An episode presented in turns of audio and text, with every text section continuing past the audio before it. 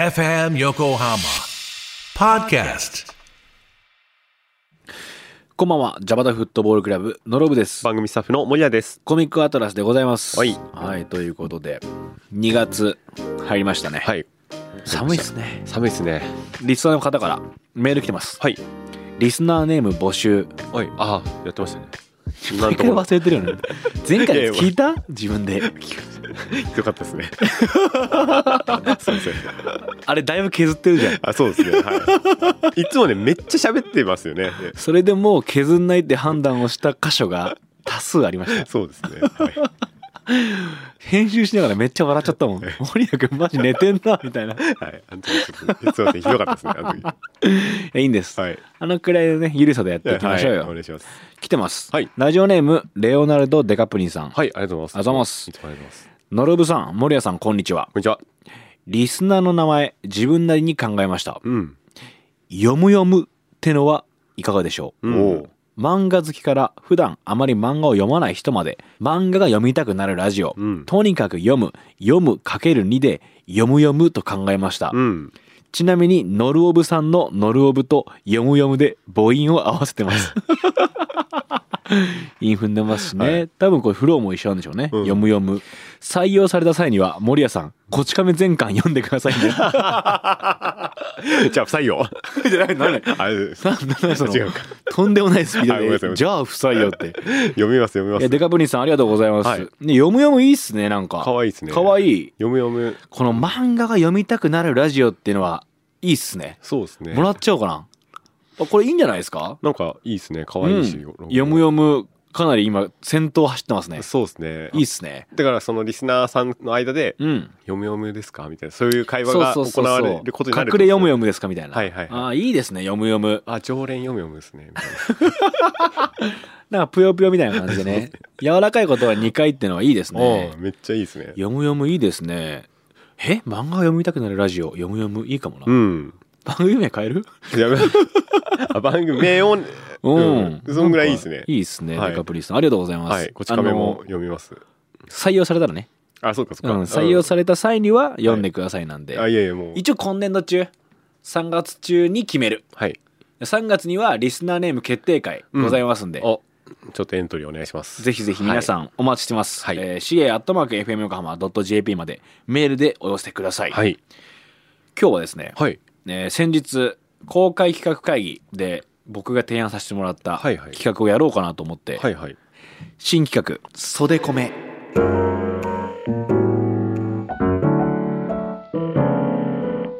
Hello? Yes? Oh, very well.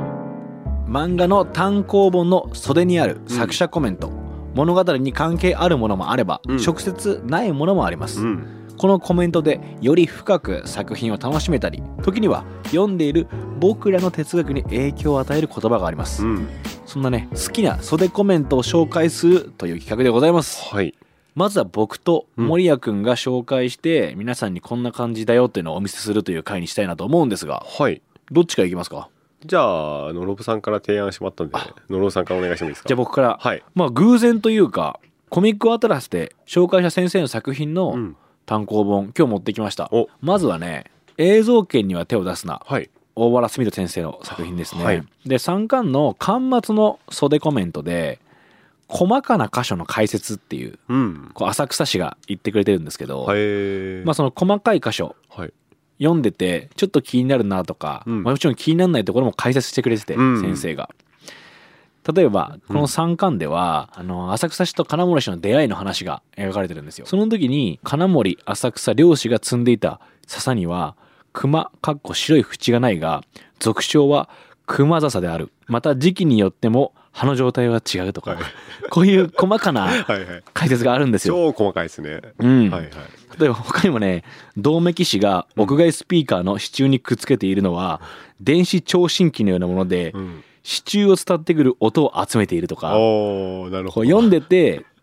もちろん気になる人もいるかもしれないですよ、うん。あれこれ何なんだろうとかいうところを含めて、はいはい。こう大原先生が解説してくれててへそれを読むとリアルになってくるというか、うんここの解説ニヤッとしちゃいますよえ。ね。そうですね。 X とかで先生が作品に関する解説してくれてるんですよそうですよねやってますよね、後ろの方であの設定メモとかで書かれてることとかもありますよね、うんうんうんうんなんかあれ結構テンション上がりますそうそうそうそうテンション上がるよね僕はすごい好きなんで、うん本編の補足とか、うんより楽しめるようになるような解説を何度も繰り返し読む楽しみが生まれてくる、うんこの映像圏の袖コメントはいというのがまず一つはい紹介させてもらいました、はいで別で持ってきた袖コメントがはい3つあるんですよ、おこれはねちょっとエモーショナルなはいはい袖コメントですあらお願いします一つは浅田博之先生あうん、はい会える浅田博之先生の「手紙鉢」っていう作品があるんですけどめちゃくちゃ面白くて、はいはいで手紙鉢頭の方の袖に先生が毎回コメントを書いていて、はいはい8巻のコメントがめちゃくちゃ良くてえ読んでいいですか、ー、はいお願いします連載開始前いくつかのタイトル候補その一つをウェブ上で検索すると一致する言葉は0件世界に一つもなかった言葉物語手紙鉢8巻まで来た今たくさんの件数がヒットします感謝いいよねいいですねへこの8巻までの時間で、うん手紙鉢っていう言葉がウうんェブ上にたくさん出るようになった、ーおーそうかグッときちゃいますよねそうですねうん、存在しなかった言葉なんだと思って、うん、一見ありそうな言葉でもなんかありますもんね、うん手紙鉢ってなんかあるのかもって思っちゃうぐらい、こう言葉としてさ強い言葉だなと思うんですけど、うん先生がこの作品にするまでは検索してもヒットしませんでしたって、うんあんなね1万何件ヒットしましたみたいなのが出るじゃないですか、はいはいそうです Google とかその中で一件もヒットしてないでもこの8巻まで来るところでいろんな人の人生にこうんの手紙鉢が入っていったんだなって、うんめっちゃグッときちゃって、はいはい手紙鉢のテーマともなんか合致するとこがあって、えー、よりねこう楽しめる感じがするんですよね先生のこの詩的な僕は言葉がとても好きなんで、うん特にその中でもこの八巻の言葉っていうのは、うんその時間の経過とか人に届いてる感じを想像してしまうはいはい好きなコメントですね、うんまあなんかほんとシンプルでいいですねなんかこそうなんですよ目で見ると見せ方もすごい綺麗で、ううんいいですよねでもう一つはいコメント紹介します、はいえー手紙鉢6巻文章を鑑賞するとは文章の与える印象を十分に享受するということですうんこれは評論の神様小林秀夫さんの言葉漫画も同じです書く方だけでなく読者の皆さんにイマジネーションがあるからこそ僕らはいい関係でいられる君と僕の幸せな関係がずっと続きますようにイエーって感じですうわ嬉しいですーよね、はいはいいいですね先生が発することが全てじゃなくて、うんここから皆さんがイマジネーションで想像して受け取ってくれてるから、うんこの作品は成立してるはいはいでこの最後の「君と僕の幸せな関係がずっと続きますようにいやーイエーイでし嬉し締いめんのもさかっこいいよねかっこいいですねうん、こう僕たちを信頼して、うん読んでる人を信頼して書いてくれてる、うん伝えてくれてるっていうのは受け手にとってはすごい幸せなことっすよね余白もちゃんゃんと残してくれてて、うんみんなならわかるよねうんここ汲み取ってくれるよねっていうのも含めてなるほど書いてるんだっていうのがこう伝わってきて、はいはいいやーかっこいいし、うんだからよりこう広がりがあるというかそうねなんか先生の人柄も見えてくるよね、んちゃんと託すうんみんなにこう空白を想像してほしいって言える作家なんだよなとうか、んなんかねこれはすごい好きなコメントなんですよね、うんものを作る人間としてはこう背筋が伸びるというか、そうですね、うんちょっとあの筋伸ばさないといけないかもしれなういんですね、まあ、信頼関係だなと思った確かに、うん説明しすぎることは時に相手への信頼がないんじゃないかって話にもなってくるよなっていう、うんそういう話ですねなるほど、うんだからよく言いますもんねラジオでこう聞いてると、うんいやラジオなんだからもっと説明してくださいよってこう、はいはいはいはいアシスタントそのうねん聞いてる方は分かりますもんねそうですね、うんいやどんな色なのかとかどんな形なのか言わないとみたいな怒られてるんですかよく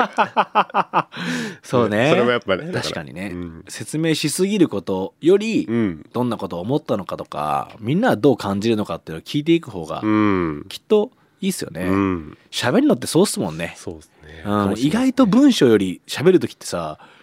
飛ばし飛ばして話してるよね、うんあなんか理解してくれてっから飛ばしちゃおうみたいな、はいはいまあそうですよ瞬ね間あるもんね、で続けて紹介するのがはい「アヒルの空」日向武先生はい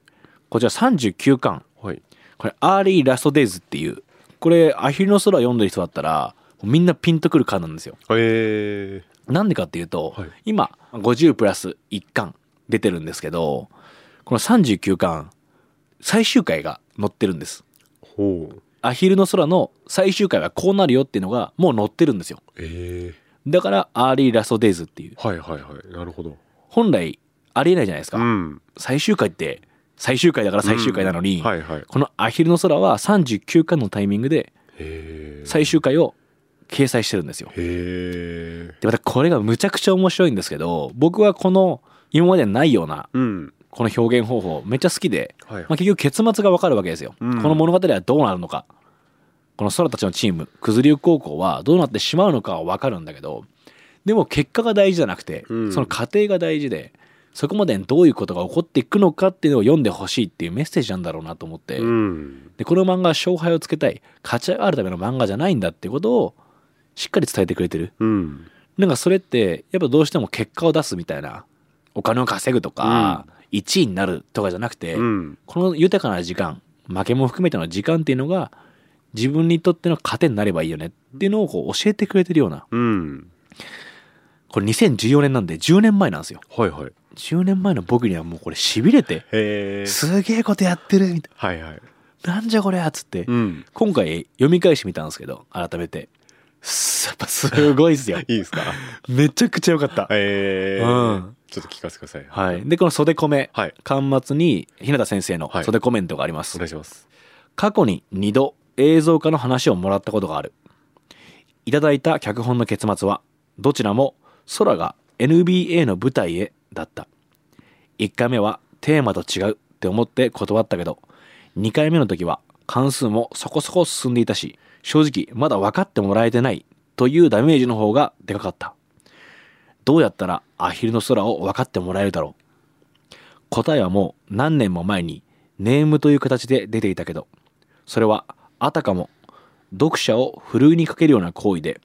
スポーツ漫画としてやっちゃいけないことのような気もしていた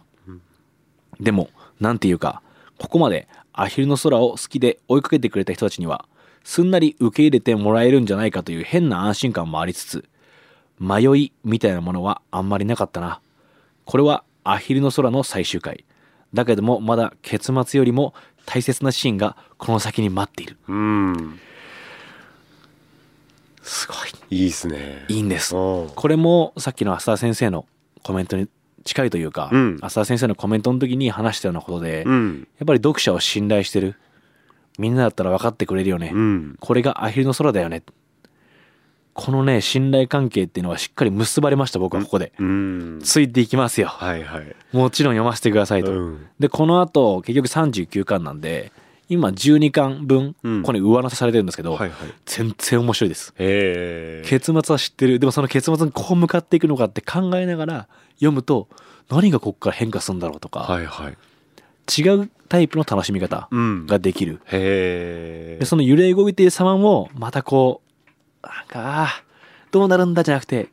この気持ちわかるとか、うんそうだよな人はこうだよなっていうなんか自分の重ね合わせ方が、うんえーより近づいてるというか、うんこの人どうなるんだろうじゃなくてこうなるって知ってるから、うんわ重ね合わせやすいとか、うんあったりして。へこのアーリーラストデイズはすごいいい感ですねえ。へえ僕は大好きですも。ちろんそこまでに行く38巻までもいいってことですね、もちろん。ずっといい。うんずっといいけど、これはちょっと革命的な表現だなと思った。へえ。ここで言うところのさ、うん。やっちゃいけないことのような気もしていたってう、ん。でも僕やってよかったと思う。うん。この作品がより人の人生にとって、誰かの人生にとって大事なものになった瞬間なんじゃないかなっていう、うこん。の39巻が。僕は本当大好きな巻で、この大好きなコメントなので、今回は3作品うん。紹介させてもらいました。はい。このコメントをきっかけにぜひね手紙鉢も、うんアヒルの空も映像券もはい。再読はい。もしくは出会ってもらえたら嬉しいなと思ってます、うん。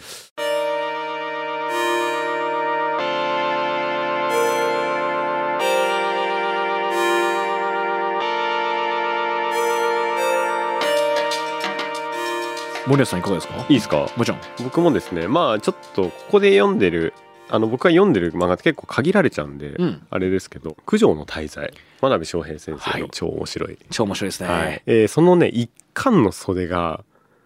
めっちゃ良くて、うんっていうのもなんかあの基本かっこいいんですよ書いてあることが、うんそうのんあんまりね九条の滞在に書いてあるコメントはそんなに作品とはあんまりこうマッチしてる感じじゃなくて先生が考えてることを書いてそううですね今のこの今のというかその書いた当時の真鍋先生の気持ちがうん反映されてる感じがしてでそれがあの一巻が今の僕の心情にすごいこう刺刺さってしまって何えこれはねすげえいいなっていうか、うんこれまさにというか収録前日に読んだんでちょっとなんかねうんなんだろう読んでた時にこの袖コメント読んだっていうわけじゃなくてあのこの企画があったからそうそうそうあじゃあ袖コメント紹介したいな呼び直そうかなって、そうですね流してたのを再発見したみたいなそうですおーっていうのがあのありまして一巻の袖コメント、うんえーいきますね気がついたら居場所を奪われて手遅れにならないよう先手を打ったつもりの努力が早すぎる時代の流れに押し流されて本当に痛かった場所を見失う自分の漫画の描き方は常に新しい人新しい場所で何も知らない自分の無力感から自尊心を見失い惨めな気持ちで葛藤しているうん面白い漫画が作りたい気持ちと面白かったって思ってくれる読者に支えられて描いているいつまで続けられるかわからないし明日落ち込んでいるかもしれないが今は最高に気分がいい2020年1月27日真鍋翔平って書いてあるんですよあー超なんかねかっこよくてこれあれかな第1話のタイミングなのかな書く前やんじゃない日付入れてんだよあなる真ほど鍋先生がうんなんで日付入れてるかっていうと、まあそうですね第1話を書く時なんじゃないなるほどなるほこどれそっかそっかだから今は気分がいいってのはそういうことじゃないそうですよね。うんなるほど。いやこれもまたね個人的なことですけど、うん今はね最高に気分がいいって僕自身があんま言えないこう心情でして、うんうんうんでそのタイミングでこれを読んでわあすごいしみるなと思って、最後の一行で「今は最高に気分がいい」って言ってるこの真鍋先生が超かっこいいなと思ってなんかこう、うんそれはさどこに染みたのこう居場所を奪われるっていうところまあそうですねなんかねこう、まあ、それぞれ多分居場所を奪奪われるでなんか時代の流れに押し流されてみたいなところがあったりすると思うんですよ。うんうんでもちろん物質的にその居場所がなくなるのかとわかかるなんかそのうん仕事ね、うんで居場所がなくなるとか、うんうんいろいろあると思うんですけどなんかそこでねなんかタイミング的にすごく刺さるそうかタイミングで僕的に。言ってる内容がうん自分に入ってきて、そうですね確かに個人的なものとしてうん内在化するっていうか、先生の気分がいいまでのところで、うん俺と一緒かもしれないとかそう途中まではねなんかちょっと今の僕にすごい同じかもって思いながらこう読んでて、あ俺もこう今は最高に気分がいいって言いてえと思いましたあーなるほどはいはいそっちです、そうね、言いてえなって思ったんだ、そうですああいいっ途中まですいごい共感であそうだよなってなんか落ち込んででも僕は今最高に気分がいいとはとてもまあ言え言えないるけど状態ではないからいっすねうんうんうんうわあこれ言える男になりてえなると思ほいなどがらこうなりてえななんだそうですねいいっすねいいっすねこれめっちゃかっこよくて、うんなんかいいいいなとタイ思いまムしたリーだね今この自分の状況気持ちにうんバチンとはまる言葉なんだそうっすね3巻の袖コメント、うんもうめっちゃ良くて、うんうんいきますね熱くなったり固まったり深刻に冷めてもう耐えきれず蒸発して消えてしまったもう二度と手に入らないものに執着しても辛いだけ今ある器でまた新しく満たしていくしかない今日が一番若い日の始まりだからこれ がねかっこいいしカーってなんかもううわーって心臓にこううんってきてなんかねなんだろうい妙にこの単行本読んでた時とこのタイミングが違うのに、僕の今の心情とつながったんだつながったというかこの言葉すごいよねめっちゃいいですよね、うんこれめっちゃ今ある器で新しく満たしていくしかないっていうなんかこうわーっと思いましたねこれうんどんな感じなのその気持ちとしてはこのうんテキストを読んだ後にさ、うんまあさっき心臓がうわーってなったって言ってたけど、うんやりますわーみたいな感じあもうそっちですねどちらかというともうそれですねじゃあ一巻のところうのん袖コメントで「いやーかっこいい」三巻の袖コメントで 「先生俺やります」ってねそうです。でもう一回 戻って、今は最高に気分がいいって、言いてえ俺も言いてえっていうか、その言わないとダメって思いました。あじゃあ一巻三巻を往復してうん鼓舞してんだ今自分そうをそうここね、すげえ励まされて、励まされてるというか、なんか勇気づけられるかな。うんなんかね、単純に元気をもらったというか、うんあもう一回やってかなきゃいけないなってなんか思いましたうーんなんかまあそれはね仕事とか、まあ、私生活がいっぱいあるんですけどそうだよね、うんまあ、全部に対して多分今なんか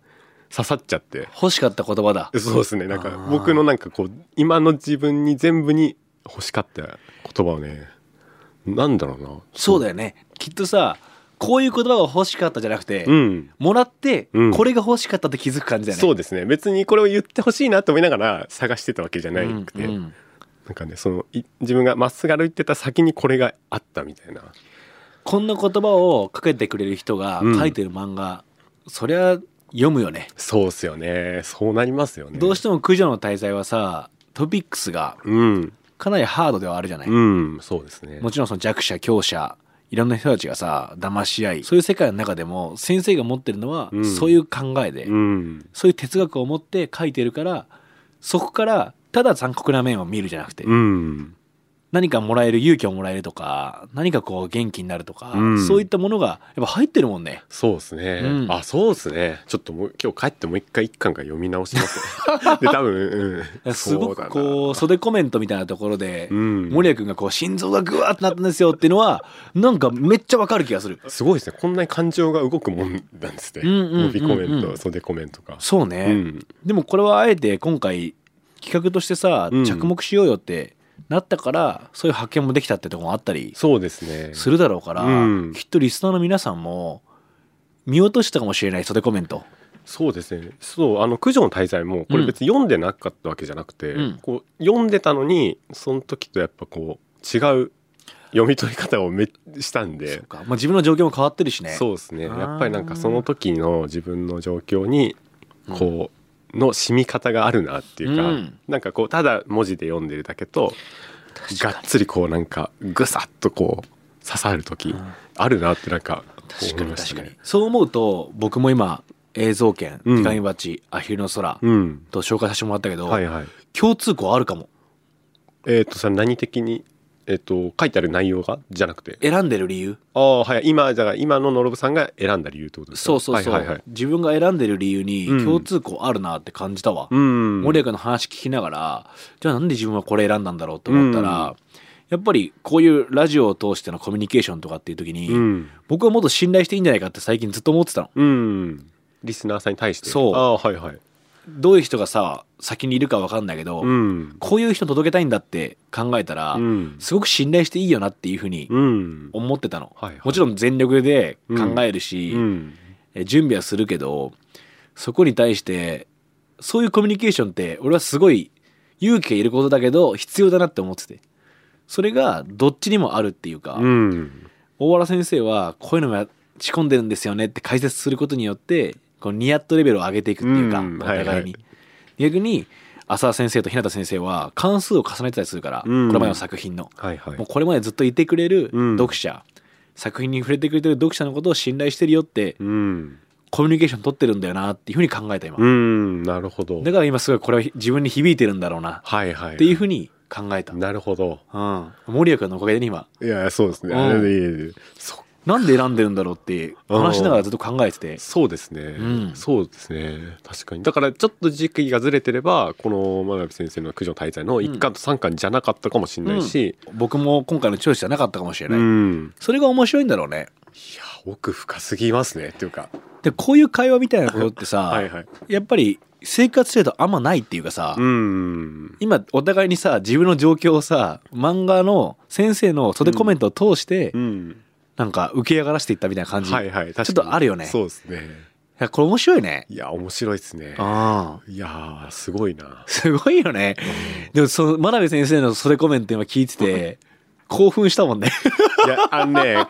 これ、このテキストじゃなくて、こう、直筆で書そういなんてだよるねフォントっていうかね。これやっぱ面白くてさ、全員違うんだよね。そう。だから浅田先生のとか見て、ちょっとびっくりしました。なんかこう、これ、これこれ、これでかっこいいぞってなんかっこいいよねめっちゃこう、そう言葉数そんな多くないし、うんで、こレイアウトね。う、うん。うん。そう、レイアウトもね、綺麗なんですよ。浅田先生らしいというか、そうですね。洒落ててうん。ちょっとこう、余白がある感じ。 うんで、大原先生はめっちゃ大原先生そうだでね。すね。ギツギツでこ う、うん。で、しかもさ、この言葉のチョイスというか、うん。めっちゃ大原先生ってさ、言葉のチョイス面白いじゃん。はいはい。ニヤッとしちゃう、うん説明の仕方されるじゃんもうそれがすごい詰まっててさ、はいはい。こういうところに先生の感じ出るよね。そうですよね。うん今回袖コメントで募集したけど、うんおまけページでもいいかもしんないね。あ、おまけページもいっぱいありますもんね、確か久米に。田先生の紙ブログとかもあったりして、はいはい。その端末とかに先生に日記みたいなの書いてるのコーナーがあったの。だから袖コメントおまけページとかうのん先生のコメントを募集しよそうですね、いいですね。う。うん。こんな漫画書いてんのに結構ちゃめっ気ある人なんだみたいな とかえ内容こんななのにとかなんかすごい思います発見もあるしねうん確かってに。思ったり単純に、うん。だしこうやって文章で書いてくれるとうんやっぱりね、なんかその時考えてたこととか知れるといいよ読ねみ。取れるのってわかる。すっごいいいでそすのね一巻のさまなべ先生の日付入れんのさ行き過ぎないちょっと。そうですねでも確かに3巻はえーっ、とね日付入ってないんです入っよてないですよね。だからこれ意味ある一巻だから多分書いた時にじゃないかな。そういうことか第一話書くぞっていう九条の滞在を。かっこいいよ。超かっこいいですようん。いや面白いなんかすっきりしたな途中でうんずっと考えながら聞いてて、い、はいはいそうですねなんかね顔が全然浮かばなくてあれなんか全然伝わってないかやな伝わとってる思って伝わってる、うんなんか伝わっててなんでこれ選んでんだろうってああはいはい考えて質問とかをしちゃったのまあねシンプルにあの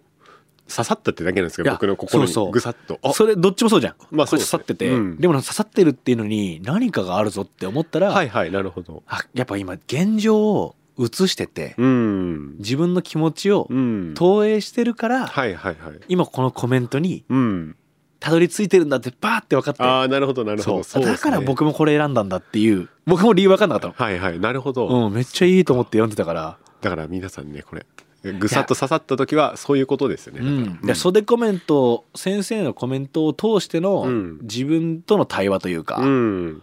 これをこういう場で話すことによってうん分かるね、そうだだから皆さんにもこのこういう気持ちで読んだら刺さりましたみたいなそういうちょっと、そのコメントとその理由というか、うんこのなんで今コメントを選んだ理由、うん、今これを選んだ書いてくれれば想像できるよねそうですねなんかあーまあ単純にいいで選んでくれても、うんまあこあそれはそれバッでチリこっちがこう勝手にあれね今大変なのかなとかうん、そこ書いてくれても書いてくれなくてもなんかいいよねもし書けるなら聞き確たいかでにすねなんか時間制限ないからねポッドキャストはそうですね短文長文、うんどちらでもいいんもちでろんもちろ皆さんぜひうん袖コメントもしくはおまけページの先生のね言葉っていうのを聞きたいですね送ってください、はいこれ楽しみだねちょっとお願いしますぜひあのなんか何でもいいですよね転職したてでみたいな、いやーそうそうそうそうれでちょっと見返してみたら、うん刺さった言葉みたいなの聞きたいですもんね聞きたいよねでその上で作品読むと、うんその人のエッセンスも入ってるから、うん読み方変わるっていうかさ、そうっすよねあ確かにそんな感じだわみたいないやそれちょっと楽しみだねいやーちょっと送ってください本当に、はいめっちゃぜひ楽しみにしてるんで 頼みますあのーまあゆっくりねちょっと送ってもらっていやそうっすよだってこの収録中に森谷君も僕も、うんなんていうのこの企画で通して気づいたもんねそうっすね自分の現状に、うんなんでぜひこのコミックアトラスを通して、はい皆さんも発見しましょう、はいお願いします新たな地図を探しましょうよあらああららららあらららあ今日もありがとうございましたえー CA アットマーク FM 横浜 .jp まで、はいメールお待ちしてます、はいぜひ住所も書いて、はいあのコミックアトラスのステッカはーいお送りしますんで送ってまねすはい、X 番組 X はコミックアトラス847でやってますんで、こちらもフォローお待ちしてますたまにスペース配信したりするんでねうんなんかやってますね、うんぜひぜひこの間もひどい内容が流れちゃいました ねよろしくお願いし危まなかったすお送りしたのはジャパタフットボールクラブのロブと番組スタッフの森谷でしたありありがとうございましたがとうございました